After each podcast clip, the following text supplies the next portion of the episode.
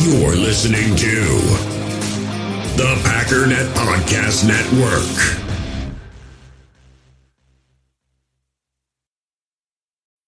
When you need mealtime inspiration, it's worth shopping Kroger, where you'll find over 30,000 mouth-watering choices that excite your inner foodie. And no matter what tasty choice you make, you'll enjoy our everyday low prices, plus extra ways to save, like digital coupons worth over $600 each week. You can also save up to $1 off per gallon at the pump with fuel points. More savings and more inspiring flavors make shopping Kroger worth it every time. Kroger, fresh for everyone. Fuel restrictions apply. With threats to our nation waiting around every corner, adaptability is more important than ever. When conditions change without notice, quick strategic thinking is crucial. And with obstacles consistently impending, determination is essential in overcoming them. It's this willingness, decisiveness, and resilience that sets Marines apart. With our fighting spirit, we don't just fight battles, we win them. Marines are the constant our nation counts on to fight the unknown. And through adaptable problem solving, we do just that. Learn more at marines.com.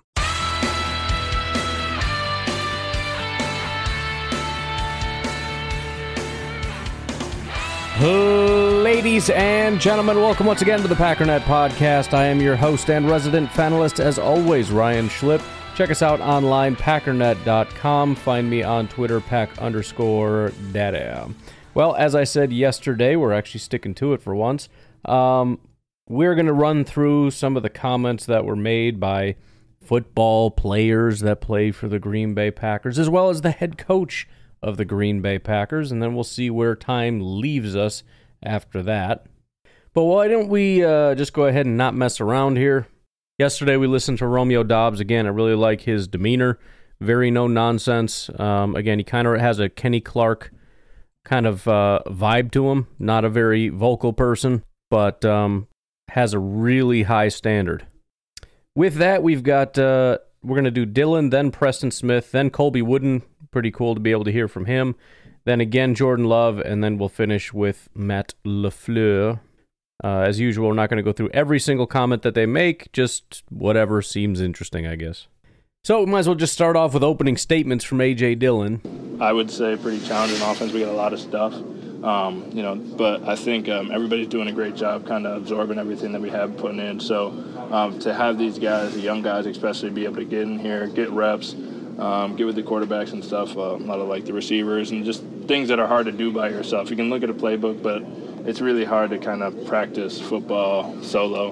Um, so as, as, far as like the playbook and things go, um, so it's great for everybody to kind of get gel a little bit and get together as a team. So again, hammered the point to death, but that's painfully obvious, right? It, it's it's uh, really important that these guys get in there especially the young guys. And um, I mean, football isn't played solo, right? Unless you're playing Madden.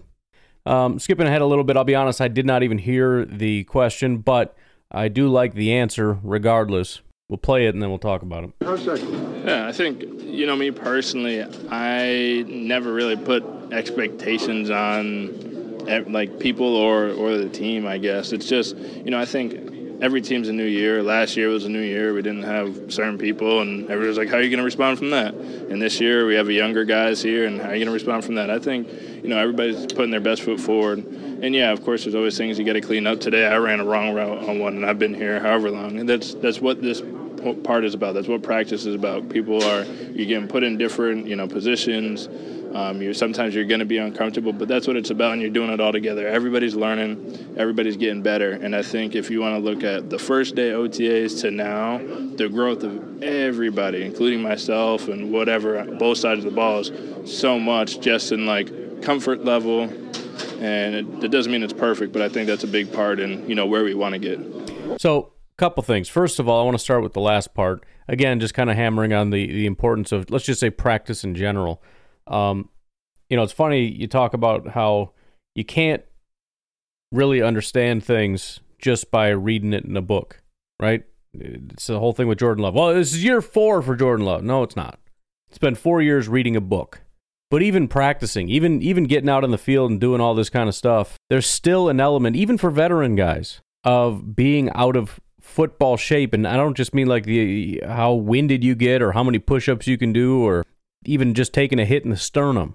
I just mean like getting back into the rhythm of playing with a group of football players and getting comfortable with the guys that are there and the and the play calls and the rhythm and the speed of everything because that's the you know you look at those clips of Jordan Love practicing and that's cool and all but there's so much missing and it just takes some time to get used to it again and get back into the rhythm of football and so it is cool to hear him talk about how you know when we first get back here everybody's making mistakes nobody knows what they're doing but you know everybody rookies and veterans and young guys and old guys we're getting better as a team as we move forward.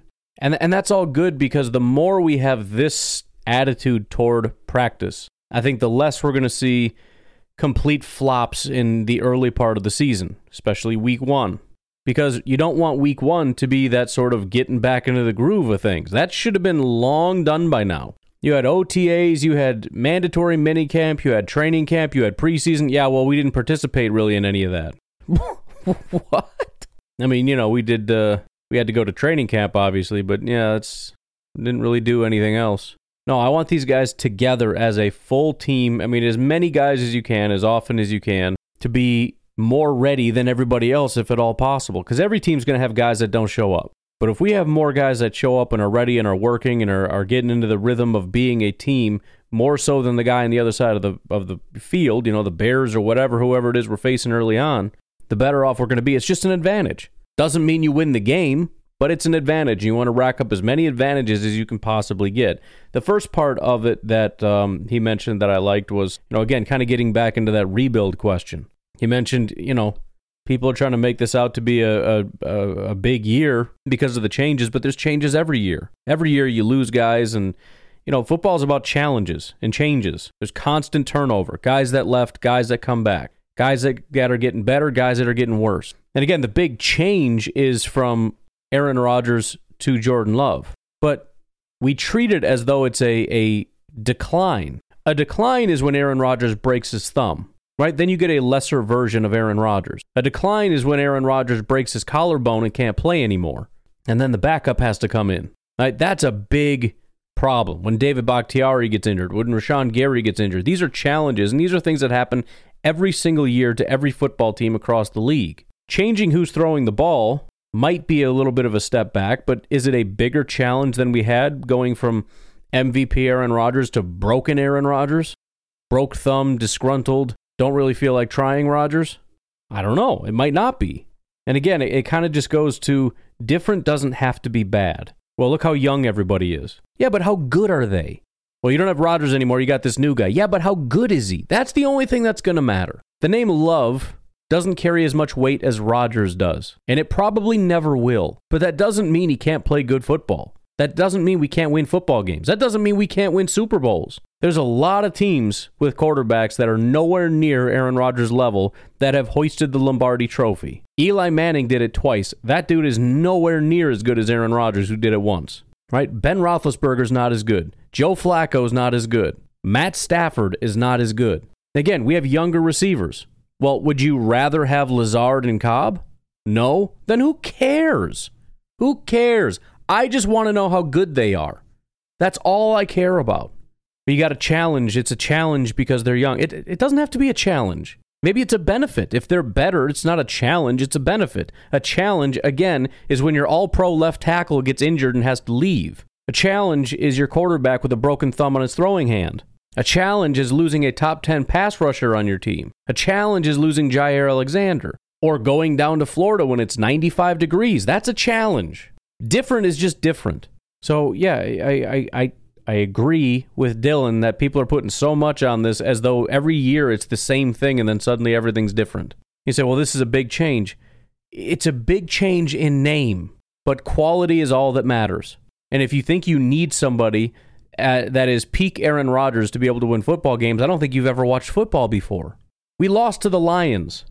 Do you remember that? Is Jared Goff better than Aaron Rodgers?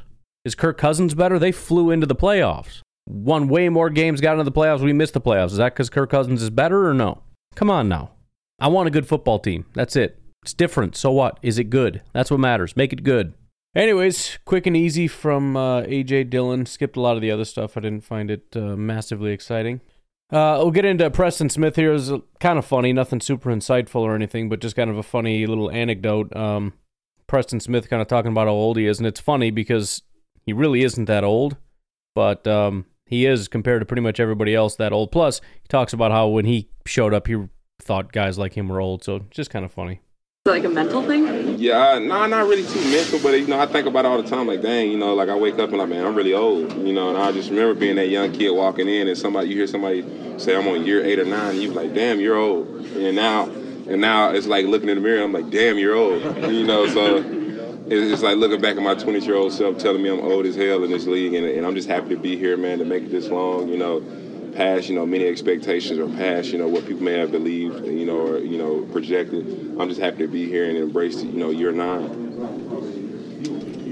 The uh, sack celebration. Anyways he does talk a little bit about his sack celebration. We'll skip that but that's another just kind of a fun commentary i guess. But then we get into his thoughts on Lukas Van Ness. Early on man he has a lot of ability. He has, a lot of athletic uh, a lot of athleticism man. He has a lot of things that you know he can you know that can help his team. And i think he has his head in the right place. He comes to work hard every, every day. He has a high motor and he's always willing to listen to get better. Then the next question Rashan what have you seen from him as far as trying to get back on track Man, Rashan has always been a fighter. He always been a hard worker, man. You know, I know he's he's he's always been tr- trying to be the hardest worker anywhere.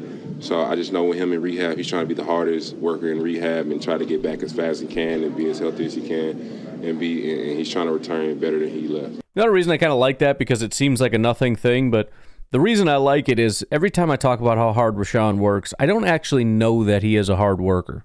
I assume he is because that's sort of the persona that gets put out there and some other people have probably made comments here or there, but really it's just he puts out videos showing him working really, really hard, but they're, you know, 10 minute videos. For all I know, that was 30 minutes worth of work, and he went home and ate cheeseburgers and is watching TV the rest of the week. I don't know what he's doing with his life. But what I like is he has a reputation even in the locker room and he makes it known. And when you put your stamp on that, when you walk in there and you say, I'm going to outwork every single one of you, you got to back it up. Otherwise, you're a clown. So I like the fact that that is his reputation, even amongst his his uh, teammates. Then expectations for the defense. Man, uh, it's a lot of guys on this defense returning. We got a lot of new up and coming talent in this defense. I just I expect us to, to to come in at a high level. We all have chemistry with each other, and we all you know work well with each other, and it's easy for us to correct each other and uh, you know talk to each other. I think uh, you know the chemistry is going to be at a high level this off. I mean this season coming up, and I just think with all the guys returning, man, it's it's going to be a, it's going to be great to play with these guys once again. It's a lot of things we're going to improve on from last year, and it's a lot of things we're going to work on. It's a lot of things we're going to be better at, and it's a lot of things that we're going to be great at that we was good at. So I think. My personal opinion, people that are really low on the defense, I, I just am not necessarily on board with that. It might be garbage. I have no idea. But it's the assumption that we have to know that it's going to be bad that I don't understand. We know that there's massive fluctuations. For, from team to team, offense, special teams, defense, there's always fluctuations, right? But if you look at the caliber of the players, essentially the, the quality of the defense is going to come down to you look at the spectrum that these players are on, and then you just roll the dice and see where it lands, right? It's it's like one of those stupid friggin' games. Remember the remember that game at like Chuck E. Cheese where the light goes around in a circle and you try to smack the button so it goes right in between the two little bars there. I used to play that game all the time. I don't know why that was my thing. I was just positive I was going to get it in there. I have done it before, but that was just that was my jam. But the point is, you just smack the button, you see where you end up, and it's more or less random. If a bunch of your players are on the low end of their abilities, because everybody has a ceiling and a floor, you've got a bad defense. And I think last year, and I understand Joe Barry's a part of this and the way the scheme and all that stuff plays a part in it somewhat. But I think a lot of the quote unquote scheme issues really had more to do with players not doing a good job within the scheme. And you say, well, then change the scheme. Okay, fine. But we talk all the time about the massive amount of first round picks. Shouldn't have to dumb this down for you. Just go do it. Anyways, a lot of the issues last year had to do with guys being at the low end of their spectrums. They can repeat that and all be at the low end. It's possible they could be even lower. But if you if you just sort of look at it as a regression to the mean in other words, let's just reset it so that everybody is at not at average, but is at the middle of their own range from the their floors and their ceilings. Considering the talent we have on the defense, if you just reset everybody to zero, it's a significant improvement over what we had last year. Now, top five defense, you need guys to be at the high ends. At least, you know, some of your better, you know, Jaire and Rashan and Preston and, you know, the, the, the key positions and the key players. You know, Kenny needs to not be just completely terrible. And we can work with that. So, anyways, that's sort of my thought on the defense. He was asked about last year. Here's essentially what he said. Man, we just got to be better. You know, we can't be the team last year. We can't be who we were last year. We got to be a whole lot better than we was, and we got to play to our potential. We got to play to our expectations. And a lot of things last year we did good, but we wasn't consistent. And we know this year going into the season, we have to be consistent with everything we do, week in and week out, in each and every day. So how do you get there? Uh, just practice. That's why you know they give us a, a, certain amount of practice every week, and we get a chance to go out there and practice together, and we uh, we communicate. And then in the walkthroughs that they give us, um, we got to communicate. And if there's anything we don't like, we'll ask Joe B, can we run it again, or we'll talk through it and try to make sure that we don't have that problem. You know, come game time.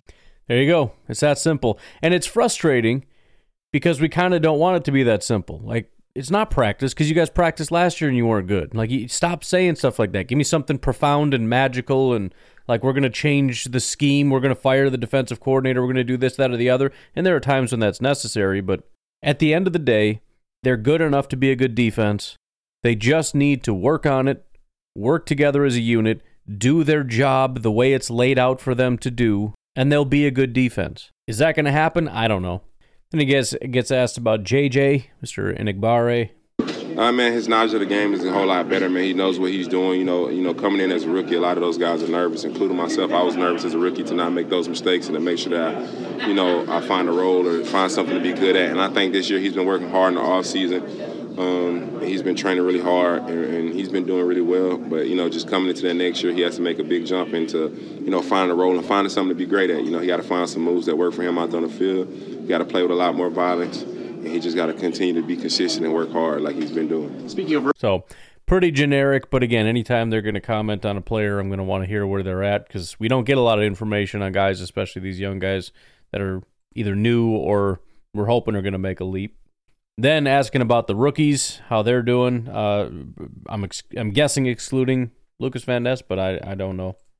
Yeah, all of those guys have a, a great uh, ability. You know, um, you know KB, you know from San Diego Brooks. State, Kenneth from um, Nigeria. He has a lot of athleticism for him to never play football. He's picking up on the game pretty fast. Um, Lukas, of course, he's he's he has a lot of athleticism. He's you know to see a kid that big and uh, you know with that you know low body fat and looking like him, looking like Hercules.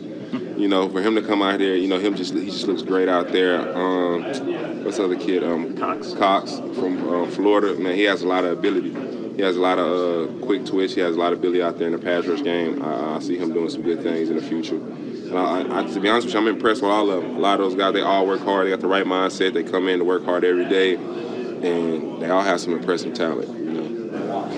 So it, it it's kind of interesting, and, and I know it's it's just talk, and we'll see if anything comes of it. But I mean, Brenton Cox is is as we know a, a different situation. So he's an edge rusher that um, a big part of the reason he fell. Not the only reason. I mean, it's not true that he was essentially a first round talent that fell because of off the field issues, but off the field issues were an issue.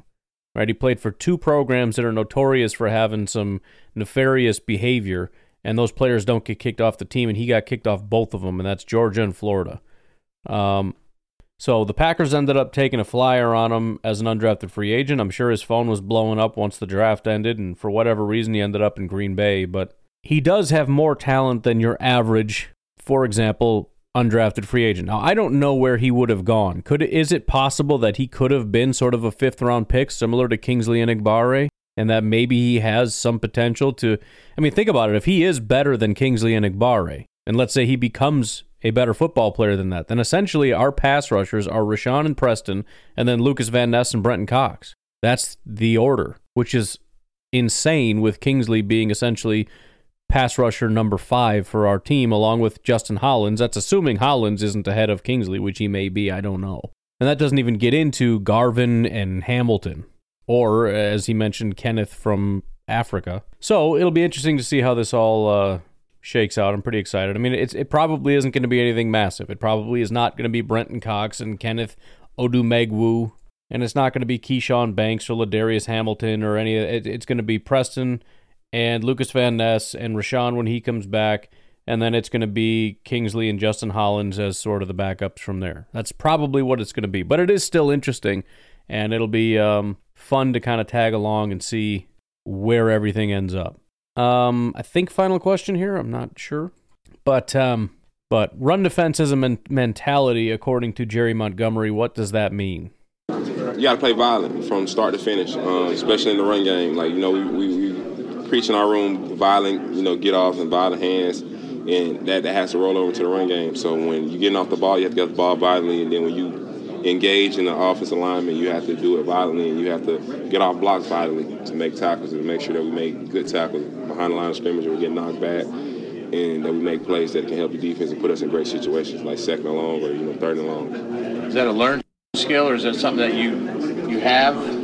Do guys have it more than others? Yeah, man, being violent is a mindset, and I think you know the thing about it is guys have to have that mindset. They want to be violent. You know, when you line up at the line of scrimmage, you have to want to hit the person across from you, and you have to want to, you know, you know, dominate them. You want to, ha- you got to have that will to want to dominate them. And I just think that's the mindset that we are still in our room. A lot of guys have that mindset already, and it's just about rolling it over to the field. All right, so I, I, I do like that because it, it kind of goes to show the depth of football. You know, when we sit there and we watch and we, you know, look at 40 time and all that kind of stuff for the draft and try to assess who's going to be good and why, there's so much more that goes into these things, and this is just one example of it. Um, and I and I think it's a big one.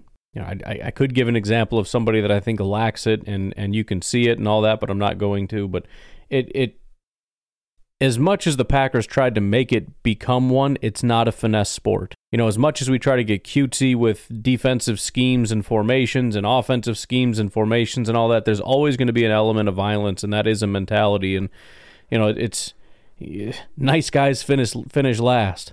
I mean, you can get the technique down and you can understand all that stuff and get your fundamentals and put your feet in the right spot and your hand in the right spot. But at the end of the day, if there's anything other than just bloodlust, which by the way is why I tend to like when things flare up a little bit.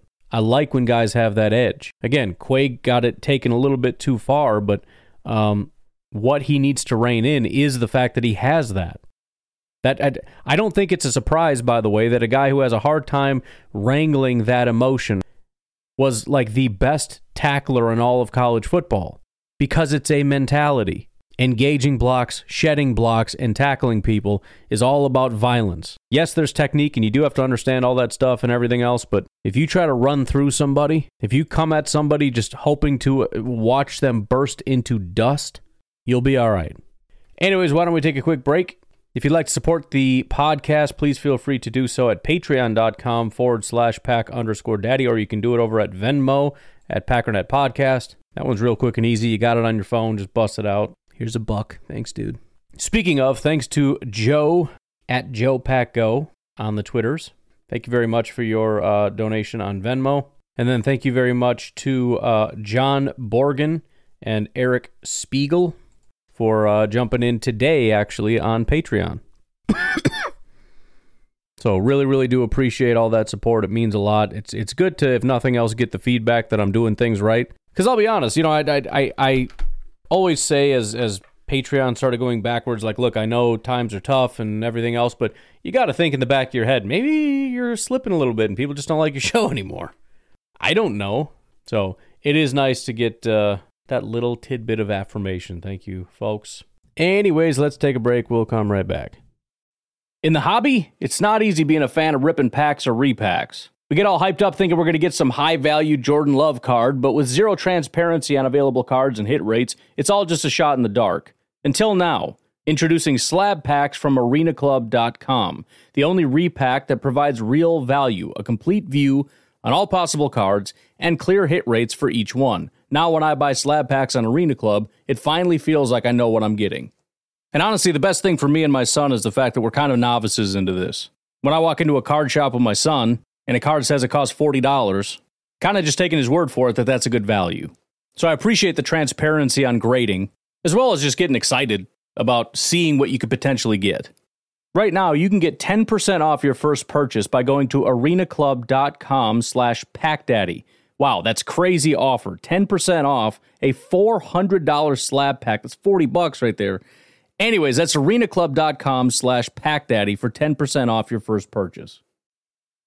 We all have smartphones, and we all know they're pretty amazing, but they also can be amazingly distracting, especially when we're around other people. So, US Cellular wants us to reset our relationship with our phones by putting down our phones for five. That's right, a company that sells phones wants us to put down our phones. And to see what we find, learn more at uscellular.com forward slash built for us. Another day is here, and you're ready for it. What to wear? Check. Breakfast, lunch, and dinner? Check. Planning for what's next and how to save for it? That's where Bank of America can help. For your financial to dos, Bank of America has experts ready to help get you closer to your goals. Get started at one of our local financial centers or 24-7 in our mobile banking app. Find a location near you at bankofamerica.com slash talk to us. What would you like the power to do? Mobile banking requires downloading the app and is only available for select devices. Message and data rates may apply. Bank of America and a member FDIC. So again, couldn't quite understand the question. Something about how do you feel about OTAs, I guess. Something like that. But this is Colby Wooden. Young man, rookie, going to be a superstar, all that stuff, going to be super cool. Here's what he had to say. Uh, I feel great. Um, coach is giving me a shot, you know, to go in there, uh, run with the ones. So I'm taking taking advantage of my opportunity. Um, I'm definitely competing, excited excited to be out there competing with the guys, back playing football again. You know, been a little minute since put the helmet on, the cleats on. So I'm excited to be out there. I'm just grateful. Again, not a ton there, but just good to hear what he has to say. It's good to kind of gauge their personality and whatnot, you know. Next question, same questioner, but um, is it kind of a confidence boost to be put on the ones and to kind of realize, hey, I, I can play against some pretty good guys here? Yeah, yeah, yeah. Has it been good for the confidence? Yeah, it's definitely been good for the confidence. Um, it, it forces you to, you know, to learn your stuff more, so that way, you know, you're out there with the ones. You ain't trying to mess up next to Kenny Clark, you know. So uh, it, it, definitely helps the confidence, though. Like, hey, these coaches believe in me. Um, they definitely give me a shot, and I'm excited to prove myself. Um, I, I've definitely been taking advantage of it. And that's kind of a cool thing too. That you know, the coaches don't need to put you out there with the ones because they believe in you, but it is cool to see how they respond. Is it is there that extra little pep in your step? And you kind of want to probably see that if you're a coach, right? To to get this opportunity and to realize how important it is and to start seeing playing with a little bit more intentionality and violence and everything else, you know, you dig deep and find that little bit extra something. But it it is kind of cool, and it, and hearing that comment about Kenny really helps you understand the importance of veterans, even if they're not necessarily coaching, just because you know, just by virtue of playing next to him, the anxiety goes through the roof, right? The stakes are so much higher. You're not playing next to some other rookie, uh, you know, I only got to be better than this guy. You know, I was just, you know, we're roommates and I know he doesn't know the playbook any better than I do, so it's not that big of a deal. We'll figure it out. I'm just going to try to push this guy harder than he pushes that guy. But Kenny is a freaking PhD. You take a wrong step in the wrong direction or do something the wrong way, that ain't good. So it's cool to have that, and it is cool to hear from Colby how seriously he takes all that stuff. You know how how big of a deal it is for him to be given that opportunity. How big of a deal it is to just be put next to Kenny Clark and, and to understand the severity and just how big and how serious this whole thing is. I like this quote too. I, th- I think this is the right one, but um, asking, are you surprised kind of how detailed it is here at the NFL level? Yeah, yeah. Uh, he definitely said our, our, days of lining up and just playing ball are just over. You, now you got to think. Um, you got to see backfield sets, tight end sets. You know, okay, with what they like to do out this formation. What type of runs can I get out this formation? What type of blocks? You know, so just just taking each detail that he's given me and play, and comparing it with Kenny is definitely helping me play faster and, and better. So. I'm and the the other thing I really like about them, and you kind of have to watch a little bit, but some of these guys are really nervous, and they're so focused on like the question and the questioner, and not making mistakes, and really just not wanting to be there. You can tell he enjoys this, and, and I don't think it's just enjoys talking to the cameras. He likes talking football. You know, he gets a big smile on his face after every time, you know, talking about Kenny or talking about, you know, all the stuff you got to do, or you know, it, it's not daunting. It's exciting. This guy loves football, and that's pretty cool. But um, beyond that, again, just kind of going back to the whole draft evaluation thing, it really is, you know, being a great football player almost means nothing because when you get to the NFL level, everybody's a great football player. And if that's all you are, you're never going to be anything. The heck was that noise? Seriously, what was that? Anyways, It it is such a mental game, and it's really a matter of like that sets the floor. You, the first and foremost, you have to figure out how to play. You have to be able to read this from head to toe and be able to figure out what they're about to do. Then you have to execute. So being dominant is part of it, but you can be the biggest, strongest, baddest dude if you don't know where to take that first step, if you don't know what angle to take, what direction to go, if you can't process things really quickly, you suck at football. And so that's what almost makes it useless if you think about it with all this scouting. And really, it kind of makes sense from the Packers standpoint of just getting these athletic freaks because who knows if they're going to actually figure this football thing out. I mean, you look for high intelligence players with with attributes and you say hey this guy's got a, a, high probability of figuring it out because he's really smart and then once you figure it out you get a guy that can uh, do things that other guys can't. And you just you know it's it's a multiplier for the the odds that they're going to become not just good players but great players. Next question. Not everybody processes that quickly. How are you holding up with that? So i, I what I, I, like to credit like the fact that um, you know nfl and the sec they're kind of like I, they're not the same, but they're similar. Like so, just playing that same, you know, that speed level and having to process quickly and okay, this, that, that. Um, I definitely give credit, you know, to to playing in SEC and the ball moving fast and things going fast. So, you know, just this next level, you got to be more detailed with it. You got to study more. Um, just put more time into your craft. That's really the true difference. Um, and who gets it and who doesn't get it. Um, and like I said, I'm I'm trying to play, so I'm spending all my time, all my my downtime in the in the film and the playbook. So, yeah.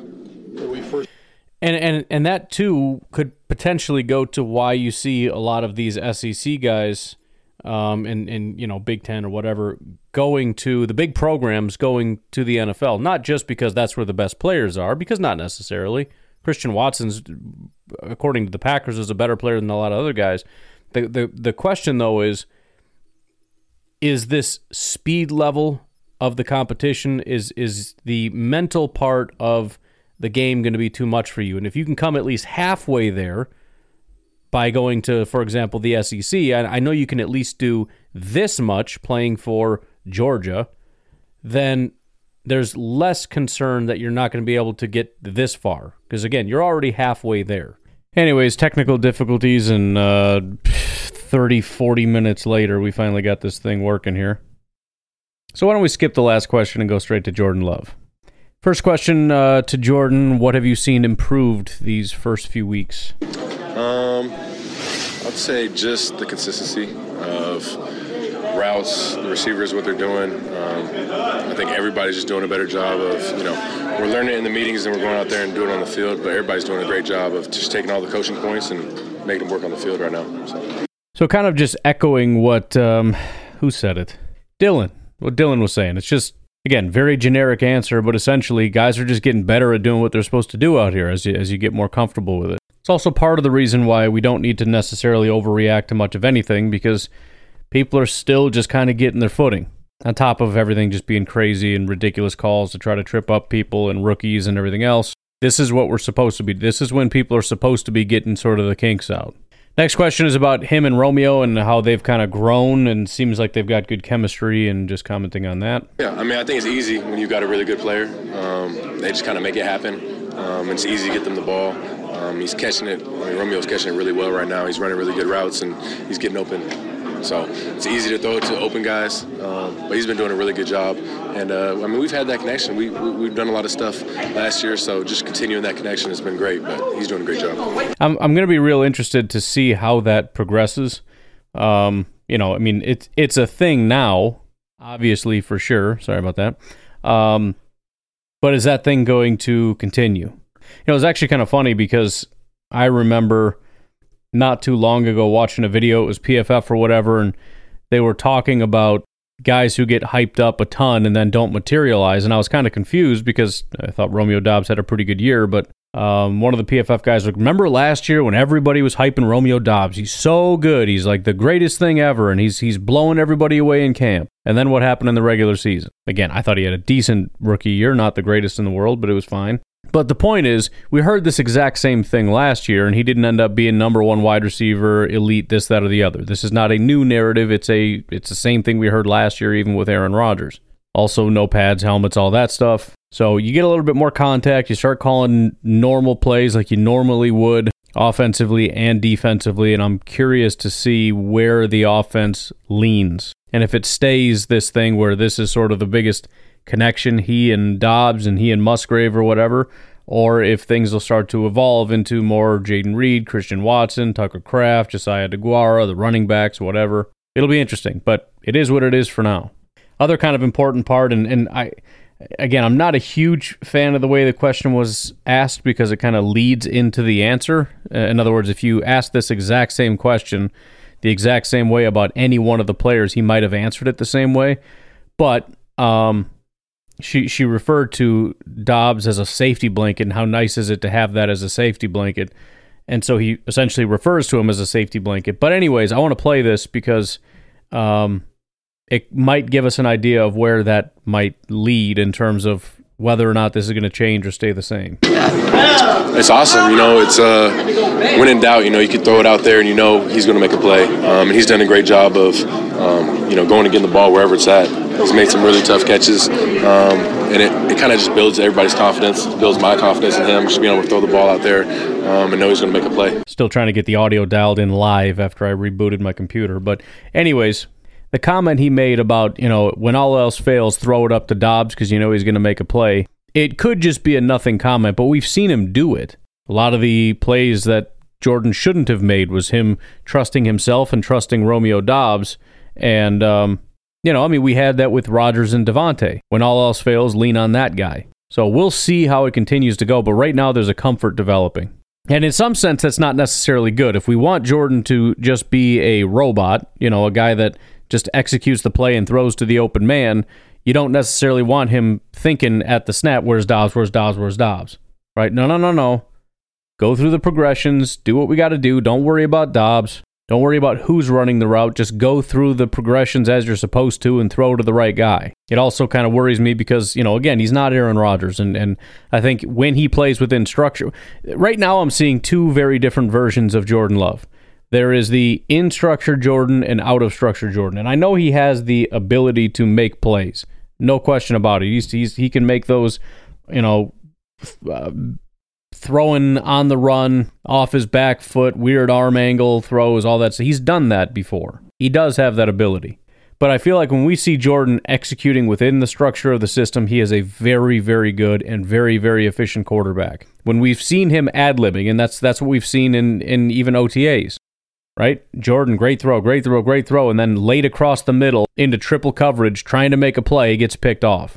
It's just, it's not working. He doesn't have that dialed in yet, and I don't like it. So um, it's cool that he's building rapport, but I don't want it to become so comfortable that it feels like that, as she called it, a safety blanket. So that, you know, it's kind of like, yeah, I'm to kind of go through my reads. Eh, I don't know. I kind of don't like it. Christian's basically open, but I'm not feeling it. Where's Doubs at? There he is. Super covered, but I'm just to throw it. Because again, that's what I felt like we saw with Rodgers. He kind of goes through it, kind of just doesn't really feel like it, and then finds the guy he wants to throw to and launches it up to him and just trusts his arm and that other guy being able to make a play. I don't want that. I don't want that back. I want to try something else. So again, I like it, but I don't want it to become too much of a thing. And funny enough, that was the exact same question is do you have to be careful just just even though it's him, you still got to watch it. Oh yeah, you always you always got to be careful. Um, that's the biggest thing, especially for me, is try not to force the ball. Um, now I want to pause it there because I don't doubt that. He said, especially for me, I got to try not to force the ball. I, I was thinking about this earlier today. I watched the second installment of the uh, uh, Kurt Warner covering Jordan Love thing, and he was very complimentary of Jordan. But Jordan has a massive amount of confidence, which is not a bad thing. It's sort of the opposite of Justin Fields, where Justin will see it and just go like, uh, I don't know. Jordan doesn't care. He sees something and he'll try to throw it, and he's made some good. You know that that whole shot throw to Aaron Jones. Even you know Kurt went and looked at that one's like, eh, I probably wouldn't have thrown it. Little too risky. I'd rather go over here. But he wasn't afraid. He didn't hesitate. He threw it. It was a freaking dime, and it was exactly where it was supposed to be. Aaron Jones just dropped it. But I do worry a little bit about that confidence for the exact same reason. Because I feel like at his core, he has that sort of Pat Mahomes, Aaron Rodgers sort of mentality. Despite the fact that he was drafted to be a Tom Brady robot, his mentality is, I want to make plays. And I'm excited to kind of see him grow into that and become that guy a little bit. But I just I get the impression that the coaching staff is looking at Jordan like, dude, I get it, and we're going to try to dial up some shot plays for you. But even that is within the structure of the offense.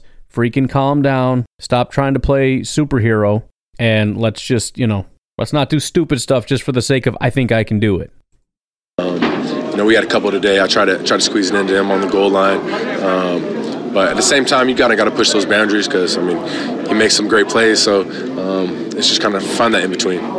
Yeah, uh, first of all, definitely in OTAs, but even you know, in the pros, there there is an element of too safe, and there you know, again, the the guys that are winning a lot in the postseason, especially, but just in general, are the guys that are making those kinds of heroic sort of plays. You know, it is sort of those those those things. So developing that part of him is great to be able to play off structure and to, to figure all that kind of stuff out.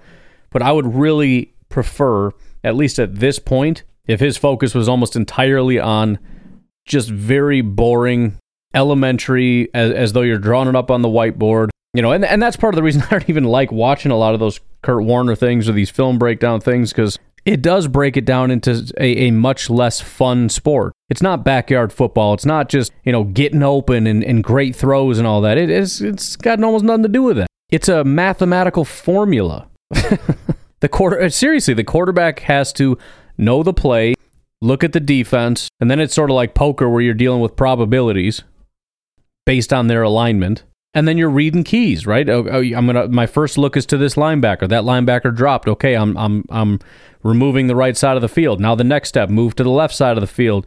Check out the safety. Where is he at? If he's staying high, I throw to this guy. If he comes down, I throw to that guy. It's all just a formula. And yeah, it takes some of the fun and excitement out of it. But that's the way she goes. That's why Tom Brady is considered the GOAT, because he was the best in the world at just doing that. Again, that's that's poker. You want to just let it fly and have fun and be crazy and reckless or whatever, you're not going to win. Not consistently. Not consistently enough to actually come out ahead. It's all about understanding the, your your probabilities and understanding what move I'm supposed to make in relation to the move you made. They asked a bunch of questions about his interception. Everybody's real upset. You can tell when the media is upset when they ask like three, four, five, six questions in a row about it. We'll kind of fast forward to the the backside of it a little bit, but um, the question is essentially, what can you learn from making those kinds of mistakes?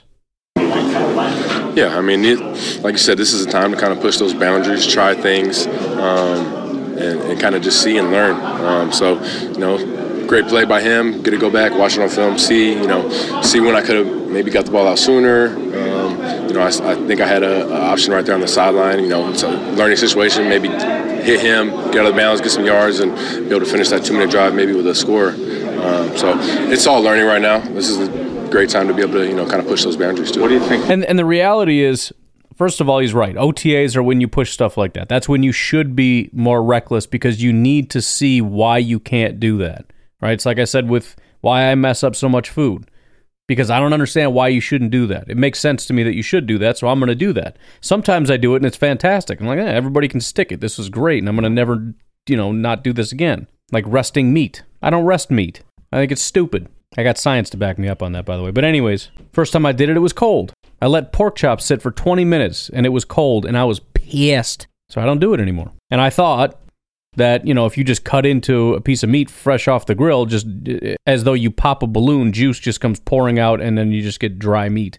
That doesn't happen. But again it's just a matter of i don't understand why it's this way. I don't think that's right. I'm going to do something else. And otas are that time. You know the coaches tell you not to do it. I know tom has definitely told me not laid across the middle or whatever the thing is definitely don't do it but i feel like i can do it. So i'm going to take a shot. And he saw what happened and again, even now, he's not fully ruling it out. He's like, yeah, maybe I could have thrown it sooner. You know what I mean? Like if I got it a little sooner. So guess what? Next time they go out, do it again. Rip it out sooner. You need to see it in action. And and the reality is this is he's not going to get it all figured out this year. He doesn't have enough time to go through every single scenario, every single thing and to do it enough times to understand every single thing he needs to understand and what he should and shouldn't do in OTAs and training camp. And so some of it's going to bleed into the season. There's going to be a lot of learning in this season, which is his first year. I do not care what you think about that. It is his first year as a starter. Now, it's not the same as being a rookie. He has much more experience than a rookie, but he has much less experience than, say, Kenny Pickett, who was drafted last year and who started last year. But that's just part of the process. You're just learning stuff and you're constantly learning things. And um, fortunately, he has had several OTAs and training camps to be able to experiment. So hopefully, he's got some of that stuff burned into his head. That's probably why we've seen so much growth as far as we already have. So, one of the questions, and, and I, again, I like it because it's something that I've been saying I wish that they would do, and apparently that they do.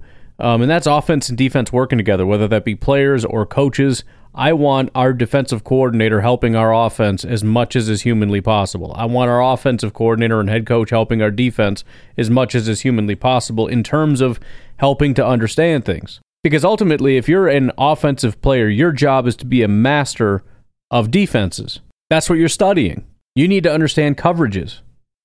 And I'd rather have Joe Barry helping our quarterback. I'm not saying in general in terms of being a quarterback, but that should be a big part of this. DB coaches, whatever. You know, they, they were talking just in the question before this about how the defense is disguising things. You know, one one day they'll, I mean, they'll have the same looking defense, but one day they'll they'll just run it one way, and then the next day they'll send a blitz, and then the next day they'll send another blitz, but from another area. It'd be good to get some feedback from the from the DC or whatever, or from the cornerbacks or whatever, and just say, you know, here's our thought process behind doing that.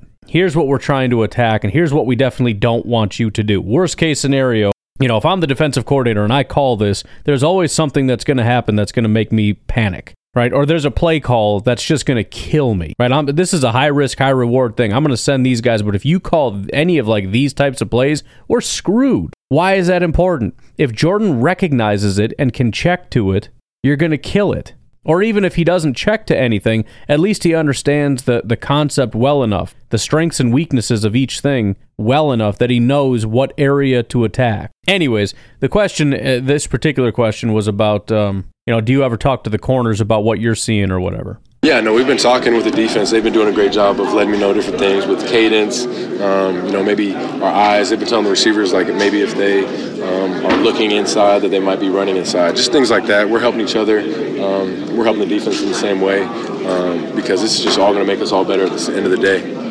See, and that's that's good too. I mean, all those little things because this isn't a competition. OTAs is. I mean, of course, if you're on defense, you want to win or whatever. But this is about making the team better. And one of the things you're always trying to do is is figure out what's happening. Right? It's again going back to the poker thing. You're looking for tells. I remember it was Akiem Hicks, I think it was, talking about a I think it was a Packer player, and he noticed that whenever he did one thing, it was this, and whenever he did the other thing, it was that, and he just absolutely wrecked him the entire game because he was able to make a read, and he noticed it while studying film. So our offense and defense needs to do a really good job of trying to find those tells on our team, especially if you're a veteran guy like Kenny or Jaire or whoever. Look for those things because you know you you've identified people that do these little things. The way you position your body, the way you you move your feet, the way your, your eyes, your your your head, whatever. I always think about that like if I'm a running back and I know where I need to run. It would be so hard to not look that direction because you want to, first of all, just by uh, natural instinct to look where I'm going. But beyond that, I want to see who's over there. I want to check out that part of the field. There's got to be a lot of eye discipline for a running back to say, don't look over there. Don't not look over there, but don't look over there. Either just fix your eyes straight ahead or scan the field, but you cannot fixate on one part of the field or you're giving it away. So yeah, it's it's cool to hear that you know the defenses are trying to kill you, and then if they do, they come to you and they're like, "Here's why we got you," just so you know. Uh, next question is uh, about how they've tailored the offense to Jordan Love, which, of course, again, I, I, like these because these are things that we've been assuming. It's just nice to hear them talk about it a little bit. Mm-hmm. Yeah, no, they've done a good job of kind of tailoring the installs um, and what plays we put in in certain installs to you know kind of a mixture of what I like, but also what we run more than others. You know, we'd have plays that we don't really run as much, but uh, so we've kind of pushed those ones to the back of the installs and things like that. But they've done a great job. Um, just continue to keep asking me what I like, what I don't like, and kind of tailoring it to that. So they've done a great job about that. Again, we all kind of knew that this was a thing but um, it is nice to hear it because you never know. I mean, for for all we know, they're like, no, I mean, this we're we're gonna run it the same way we did with Rodgers, with maybe a couple little tweaks here or there. But it's mostly the same thing. I mean, and, and it's also good because the amount of questions that I've gotten about how is this offense going to be different, there's no doubt in my mind that every single not maybe not every, but let's just say 90% of Packer fans are going to do backflips if they see this offense come out and it is noticeably different from the beginning. You know, heavy 12 and 22 personnel, lots more motion and misdirection, and passes across the middle, and just everything that all the Packer fans have been gushing over. If if we see that right out of the gate, I know that's going to excite a lot of people. So again, it's a fun question because the question of is there going to be a big difference? I don't know, but I do know that they have changed the offense to tailor to Jordan Love, which also tells us that they tailored the offense last year and, and previously to Aaron Rodgers.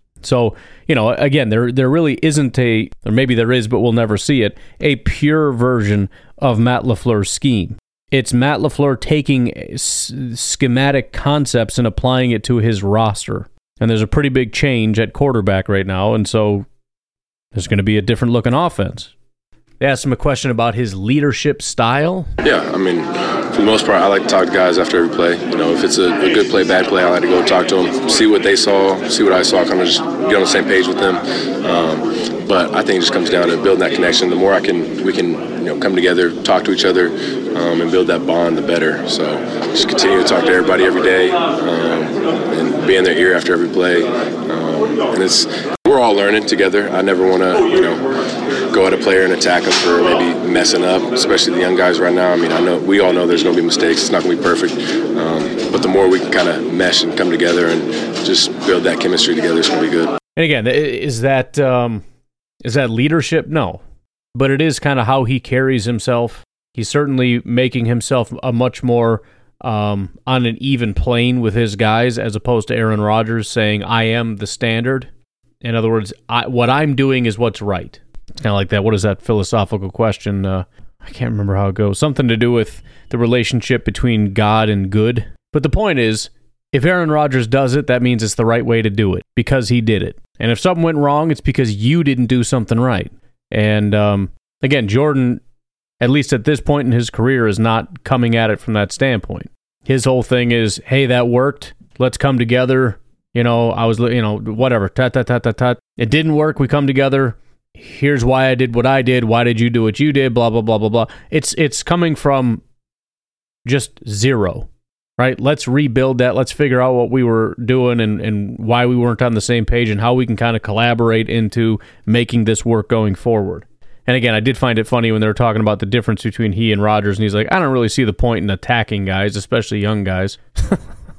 I'm sure nothing was intended there. Anyways, I'm going to leave it at that. Uh, we do have Matt LaFleur, but I think we've gone long enough. I think tomorrow we're going to do uh, Matt, and maybe we'll do that on the back end. On the front end, uh, I want to address that video I saw that drove me absolutely insane, so I can kind of get some stuff off my chest a little bit. Um, but, anyways, it's always good to kind of get these little tidbits, these little bit of insights about our brand spanking new uh, football team here. And we're not going to have much more of this for the next month or so, so Anyways, you guys have a good rest of your day. I'll talk to you later. Have a good one. Bye bye.